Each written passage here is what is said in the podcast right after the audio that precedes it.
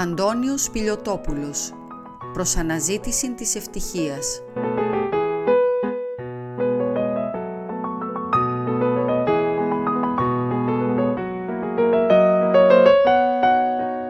Ήτο η παραμονή των φώτων. Είκοσι ναύτες εκάθυντο περί μίαν τράπεζαν έντινη εινοπολείο του Πυραιός, όπερα αποτελεί το εντευκτήριον των ναυτικών. Οι οφθαλμοί αυτών ήσαν εστραμμένοι εις εν μέρος, ουδή σε ταράσετο, ουδή σε κινήτο. Μόνον το λίπε λευκοκιάνου καπνού εξήρχοντο των χιλέοντων και νεφέλη εξ αυτού τους περιέβαλεν. Επικεφαλής της τραπέζης εκάθιτο γυρεός της ναυτικός με οφθαλμούς βαθύς και διαπεραστικούς, με μέτωπον μέγα και ρυκνών, με κόμιν λευκήν, με φυσιογνωμίαν παράδοξον και ύφος μελαγχολικών. Εφόρη μπλούζαν εκ φανέλας κιανής, ανοιχτή περί τα στήθη, και πλατή ως αυτός κιανούν νησιώτικων βρακίων. Ο άνθρωπος ούτος ομίλη και πάντες των οίκουων μεταθρησκευτική υγιής. Τι διηγείτο. Ακούσατε.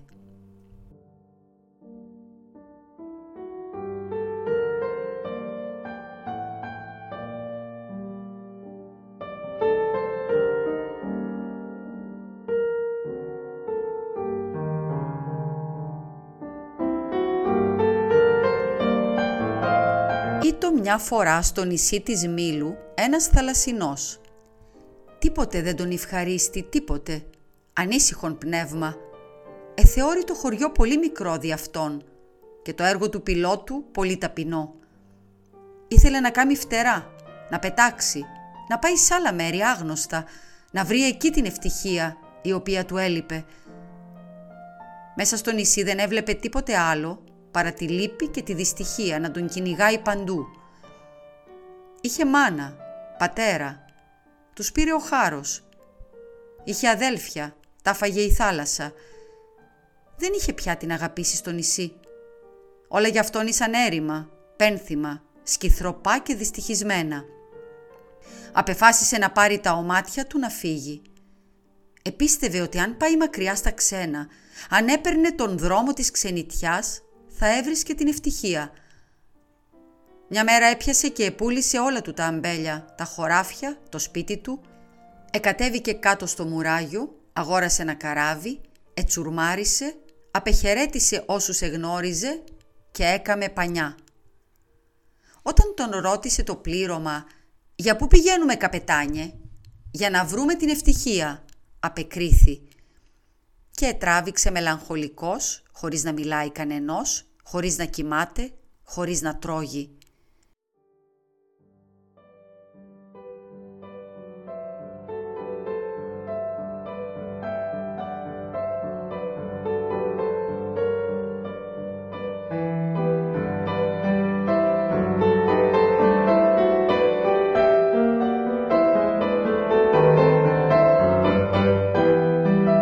Η Μήλος με τα βουνά της χάθηκε πια από τα ομάτια τους. Κοντά σε αυτή, ένα-ένα, άφηναν πίσω και όλα τα άλλα νησιά. Ανοίκτηκαν στο πέλαγος, πήραν τον νοτιά σοβράνο-σοβράνο και τραβούσαν πάντα χωρίς να ξέρουν πού πηγαίνουν. Ένα μπουρίνι, χωρίς να πάβει ποτέ, εφούσκωνε ακατάπαυστα τα πανιά του και το καράβι προχωρούσε μέσα στα κύματα, τα οποία έκαναν μπροστά του δρόμο να περάσει. Πουλοί δεν έβλεπαν πια μπροστά τους. Οι γλάροι που πηγαίνουν και 300 μίλια μακριά από τη στεριά δεν εφαίνονται πλέον. Ήρθε η πρώτη νύχτα. Ήρθε η άλλη μέρα. Η τρίτη, η τέταρτη, η πέμπτη μέρα από τον καιρό που έκαμαν πανιά και αρμένιζαν ακόμη χωρίς να ειδούν στεριά στα μάτια τους. Αλλά το καράβι προχωρούσε ακόμη με τον ίδιο πάντα δρόμο – χωρίς να φυσάει. Τα πανιά του παραδόξως εφαίνοντο πάντα φουσκωμένα και έτρεχαν, έτρεχαν, έτρεχαν. Η θάλασσα ήταν ήσυχη σαν λάδι, ούτε ένα κύμα πάνω της. Ο ουρανός καθαρός καθαρός, ο ήλιος έλαμπε, χαρά Θεού. Κι όμως, με αυτή την μπουνάτσα αρμένιζαν πάντοτε γλίγορα σαν δελφίνια, σαν πουλιά, σαν αστραπή. Έχασαν και τις ημέρες, ελισμόνησαν να μετρούν. Το πλήρωμα άρχισε πια να χάνει την υπομονή. Εμαζεύτηκαν στο κατάστρωμα, εμουρμούρισαν σιγαλά σιγαλά, εφώναξαν τον Λοστρόμο. Ο Λοστρόμος επήγε και ερώτησε τον καπετάνιο. «Καπετάνιε, είναι μέρες που αρμενίζουμε τώρα. Για πού πηγαίνουμε» «Να βρούμε την ευτυχία», απήντησε εκείνος και αισιόπησεν. Ο Λοστρόμος λυπημένος έδωσε την ίδια απάντηση στους ναύτες. Οι ναύτες έκαμαν πάλι υπομονή και ξεκολούθησαν να αρμενίζουν. Πέρασαν πάλι μια μέρα, δυο μέρες, τρεις, πέντε, δέκα. Στεριά δεν εφαίνεται ακόμη ούτε από μακριά. Ο ίδιος καιρός, ο ίδιος δρόμος. Ετραβούσαν πάντοτε τον νοτιά, σοβράνο σοβράνο. Μόνο ουρανό και θάλασσα χωρίς τέλος έβλεπαν. Τίποτε άλλο. Οι ναύτες εκουράστηκαν και πάλι, έκαμαν σύναξη, έστειλαν και πάλι το λοστρόμο να ρωτήσει τον καπετάνιο. «Καπετάνιε», είπε ο λοστρόμος, «το πλήρωμα έχασε πια την υπομονή. Θέλει να μάθει πού βρίσκεται αυτή η ευτυχία που ζητούμε τόσον καιρό». «Όπου μας βγάλει άκρη», είπε εκείνος. Και ετραβούσαν, ετραβούσαν, ετραβούσαν. Οι ημέρε επερνούσαν η μια κοντά στην άλλη, οι νύχτες το ίδιο. Τέλος ο Μούτσος έριξε μια φωνή. Απάνω στη θάλασσα διέκρινε κάτι. Τρέχουν οι ναύτες, κοιτάζουν. Ήταν μια κάσα τετράγωνη την οποία ανεκυλούσαν τα κύματα επάνω τους. Ο Λοστρόμος το ανήγγειλε στον καπετάνιο. Ο καπετάνιος διέταξε να το πιάσουν. Ο τιμονιέρης εγύρισε τη μόνη απάνω στο κασόνι και ο Λοστρόμος επήρε ένα γάντζο και κατέβηκε κάτω μπροστά στα σκηνιά του τσιμπουκιού. Οι άλλοι ναύτες έβλεπαν από πάνω στην πλώρη. Όταν εζήγωσαν κοντά, έσκυψε ο Λοστρόμος, εκάρφωσε το γάντζο στο κασόνι και το ανέβασαν στο κατάστρωμα του καραβιού. Ο καπετάνιος διέταξε να το ανοίξουν μπροστά του. Ευθύς οι ναύτες επήραν τον παλτά και το έσπασαν και ήβραν μέσα ένα κτένι της θάλασσας. Το κτένι είχε απάνω του γραφές. Από τη μια μεριά η γραφή έλεγε «Όποιος προχωρήσει από εδώ και πέρα θα μετανοήσει». Από την άλλη, όποιος δεν προχωρήσει από εδώ και πέρα, πάλι θα μετανοήσει. Ο καπετάνιος το πήρε στα χέρια του, το κοίταξε καλά, το διάβασε και διέταξε να τραβήξουν μπροστά. Εκάμνανε έτσι κάμποσα μίλια ακόμη. Όταν ενύκτωσε, ευγήκε το φεγγάρι και σκόρπισε τις ακτίνες του πάνω στη θάλασσα. Στο φως του απάνω, πέρα στην άκρη του ορίζοντα, σαν ίσκιος, εφάνηκε ξάφνου μακριά ένα μαγικό απόκριφο νησί. Οι ναύτες αμέσως έριξαν όλοι μαζί μια φωνή χαράς και ο καπετάνιος ο ίδιος έχασε τη συνήθη του μελαγχολία και σηκώθη από τη θέση του.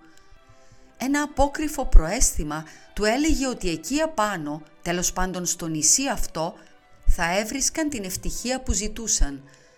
Έβαλαν αμέσως όλοι τα δυνατά τους, εσήκωσαν και κόντρα παπαφίγκο, εγύρισαν το τιμόνι απάνω στον αέρα και δεν έβλεπαν την ώρα πότε να πλησιάσουν. Το μαγικό νησί εφαίνεται πολύ σημά. Στο φως του φεγγαριού ήρχισαν να διακρίνουν σε λίγο φώτα απάνω, μαγικά, σαν άστρα και καμπαναριά μεγάλα, ψηλά και παλάτια θεόρατα και περιβόλια και δάση και δέντρα και το λιμάνι του γεμάτο από καράβια. Μια μουσική παράξενη από βιολιά και φλάουτα και κιθάρες αντιχούσε γύρω-γύρω στη σιγαλιά, τόσο ήσυχα, τόσο γλυκά, που η καρδιά τους ήρχισε να συγκινείται και ο νους τους να πετά σε φανταστικά μέρη. Δεν επρόσεχαν σε τίποτε άλλο πλέον. Μελωδία άγνωστος, πρωτοφανής, γλυκία σαν το φλίσβο της θαλάσσης, να νουριστεί σαν τον ανούρισμα της μάνας των, πλημμυρούσε τα αυτιά τους, την ψυχή τους, επετούσε στα πανιά τους, τους αποκοίμιζε. Και ο πλοίαρχος είχε χάσει πια τη λύπη του και το πλήρωμα πετούσε από τη χαρά του και το καράβι, λες και αισθάνετο κι αυτό, έτρεχε, έτρεχε, έτρεχε. Πριν να φτάσει η αυγή, Υπολόγιζαν πως θα είναι κοντά και ο πόθος και η επιθυμία και η περιέργεια να ειδούν αυτό το παράδοξο νησί τους άναβε φωτιά στα στήθη. Μα πέρασε μια ώρα, δυο ώρες, τρεις, τέσσερις και ακόμη να φτάσουν. Λες και έφευγε το νησί όσο εκείνοι επροχωρούσαν. Τους εχώριζε πάντα το ίδιο διάστημα. Το φεγγάρι εκυτρίνησε. Η νύχτα επερνούσε. Μα του κάκου. Τέλος το φεγγάρι εχώθηκε μέσα στη θάλασσα. Έδισε. Το νησί άρχισε ο λίγο κατ' λίγον να μη φαίνεται. Η μουσική απεμακρύνετο. Μόλις έφθανε στο καράβι. Πρωινή φρεσκάδα φύσησε και έξαφνα ο ήλιος ανέτειλε και όλα έγιναν άφαντα από μπροστά τους. Ούτε τη θέση που έβλεπαν τη νύχτα το νησί δεν μπόρεσαν να θυμηθούν. Και η λύπη γύρισε στα πρόσωπα των αυτών και η μελαγχολία στην όψη του πλοιάρχου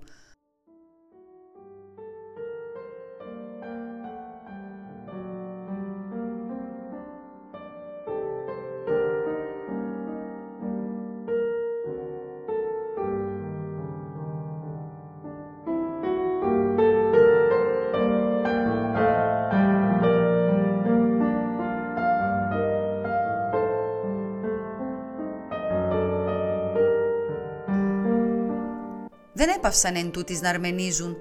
Πάντα νοτιά, πάντα σοβράνο. Το καράβι έτρεχε, ο άνεμος εφούσκωνε τα πανιά του. Ατέλειωτη η θάλασσα εξάνοιγε στην πλώρη του και ο ουρανός εγελούσε καταγάλανος από πάνω. Ούτε ένα πανί μακριά, ούτε ένα πουλί ψηλά, ούτε καπνό στον ορίζοντα. Κανείς δεν μιλούσε. Μόνο ο Μούτσος μπροστά στην πλώρη έστελνε με το τραγούδι του χαιρετίσματα στη μάνα του και η καρδιά των αυτών εκτυπούσε στη λυπητερή φωνή του. Τέλος, ενίκτωσε και πάλι. Το φεγγάρι ξαναβγήκε και να σου το απόκριφο νησί από μακριά, με όλη του τη μαγεία, με όλη του τη χάρη εξαναφάνηκε στα μάτια τους.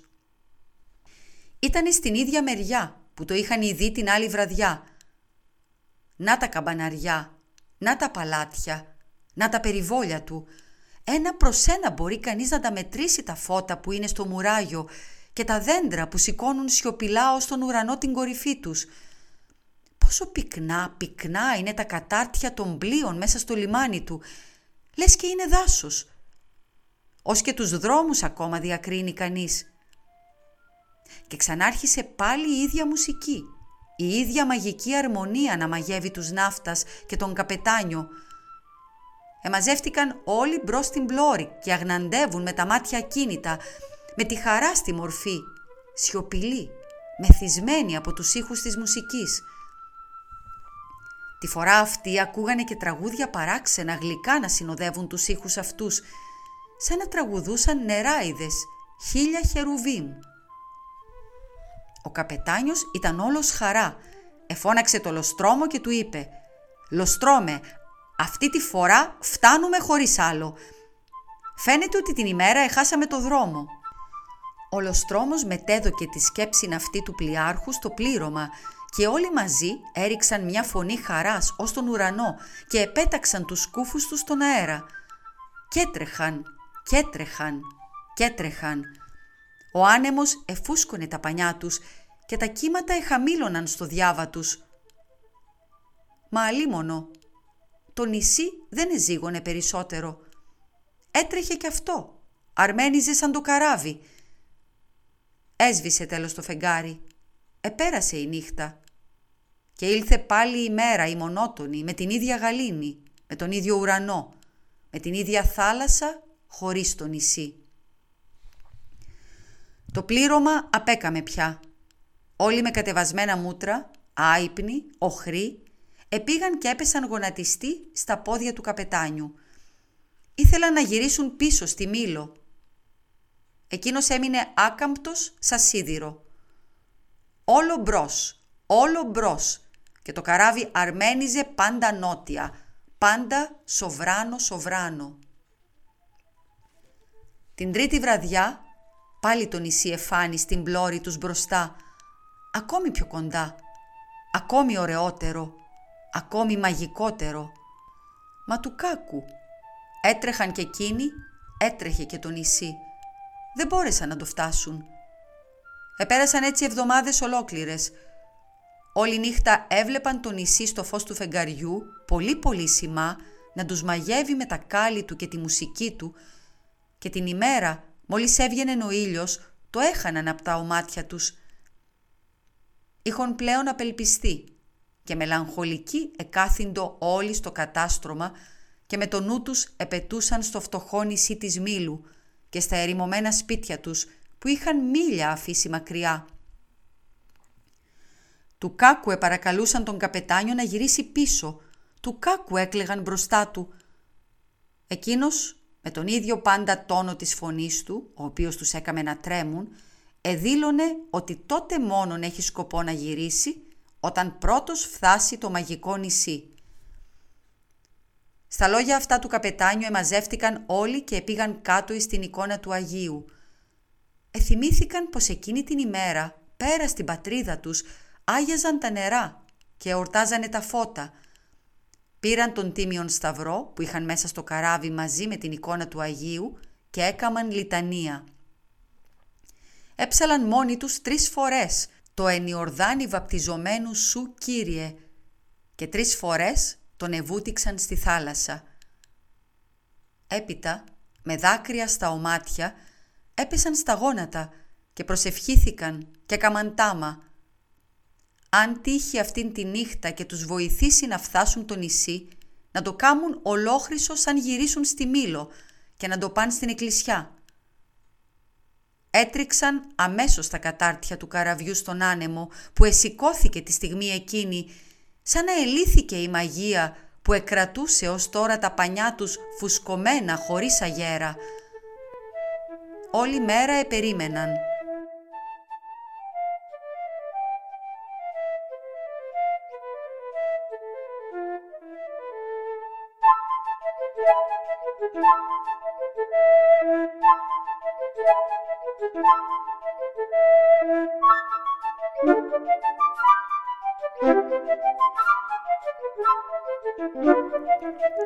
Το βράδυ, μόλις άρχισε να σκοτεινιάζει και να βγαίνει το φεγγάρι, να σου πάλι το απόκριφο νησί μπροστά τους, με όλα του τα κάλλη, με όλη του τη μαγεία, με όλη του τη μουσική. Το έβλεπαν πλέον πολύ σημά, πολύ κοντά και διέκριναν επάνω του να λάμπουν κρυστάλλινα παλάτια και καμπαναριά με διαμάντια και πλατείες από μαργαριτάρια και περιβόλια με δέντρα και θόλους και σκιάδες. Και σαν να ήσαν όλα αυτά έμψυχα, τους έστελναν μουσική παράδοξη, μαγική και άσματα χαϊδευτικά, που τους έφερναν ύπνο σαν τον ανούρισμα της μάνας των και αντιχούσαν γύρω τους γέλια και φιλήματα και στεναγμοί. Και όλα αυτά τη φορά εκείνη ήσαν πιο σταθερά, πιο ευδιάκριτα, εκαταλάβαιναν ότι όσο επροχωρούσαν τόσο τα πλησίαζαν. Το νησί δεν έφευγε πια, έμενε στον τόπο του και το διάστημα που τους εχώριζε κάθε στιγμή ολιγόστευε και έτρεχαν, έτρεχαν. Η μουσική τους ετρέλανε, το νησί τους εμάγευε, ο πλούτος του τους εθάμπονε και μεθυσμένοι από ειδονή, από απόλαυση, από χαρά, έκλεισαν τα μάτια και ήκουον μόνον οίκουον.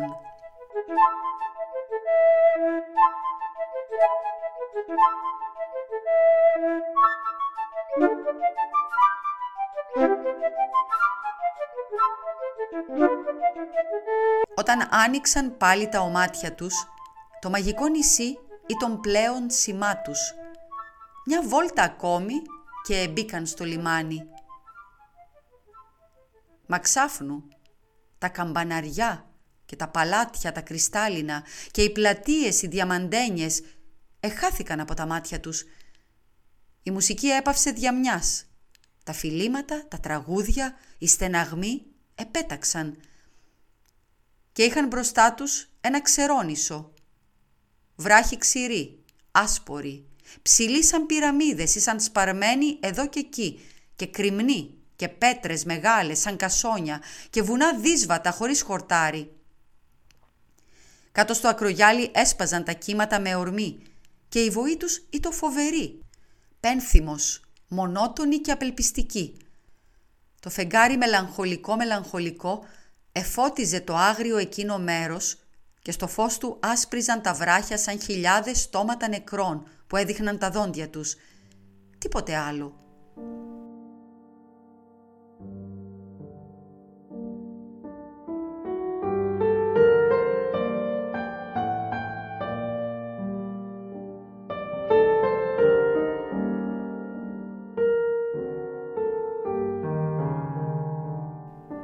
απελπισμένη, ελεηνή, κουρασμένη, με δάκρυα στα μάτια, κοίταξαν οι ναύτες τον καπετάνιο και ο καπετάνιος τους ναύτες.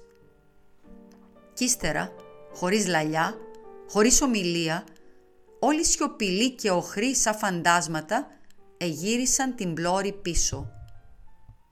Μήνες, βδομάδες, μέρες αρμένισαν, πάντα βοριά, πάντα σοταβέντο σοταβέντο. Έναν καιρό εφάνηκαν μπροστά τα νησιά και τέλος η Μήλος με τα βουνά της και τα κρογιάλια της. Έριξαν όλοι μια φωνή χαράς και έπεσαν γονατιστοί στο κόνισμα του Αγίου. Είχαν μπροστά τους το πραγματικό μαγικό νησί και έβλεπαν επάνω του την ευτυχία ζωγραφιστή. Όταν έφτασαν στο λιμάνι, ευγήκαν έξω και με δάκρυα στα μάτια έτρεξαν απάνω στο χωριό για να βρει καθή τους δικούς του. Μα λίμωνο. Κανείς δεν τους εγνώριζε. Και όταν είδανε την όψη τους στον καθρέφτη, τάχασαν κι αυτοί οι ίδιοι. Από τον καπετάνιο ως τον Μούτσο είχαν όλοι γεράσει, τρέχοντας να βρουν την ευτυχία, η οποία είχε μείνει πίσω στο νησί τους.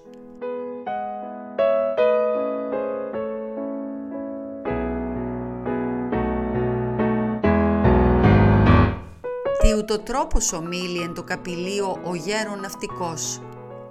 Οι ναύτες των οίκουων προσεκτικός και μόλις η φωνή του απήχησε, συνέκρουσαν τα κύπελα και εκένωσαν αυτά.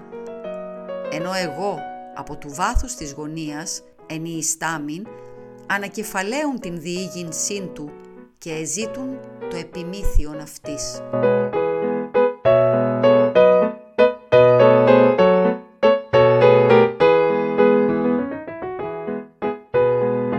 Χριστίνα Μπράβου διάβασε το διήγημα του Αντωνίου Σπηλιοτόπουλου προς αναζήτηση της ευτυχίας.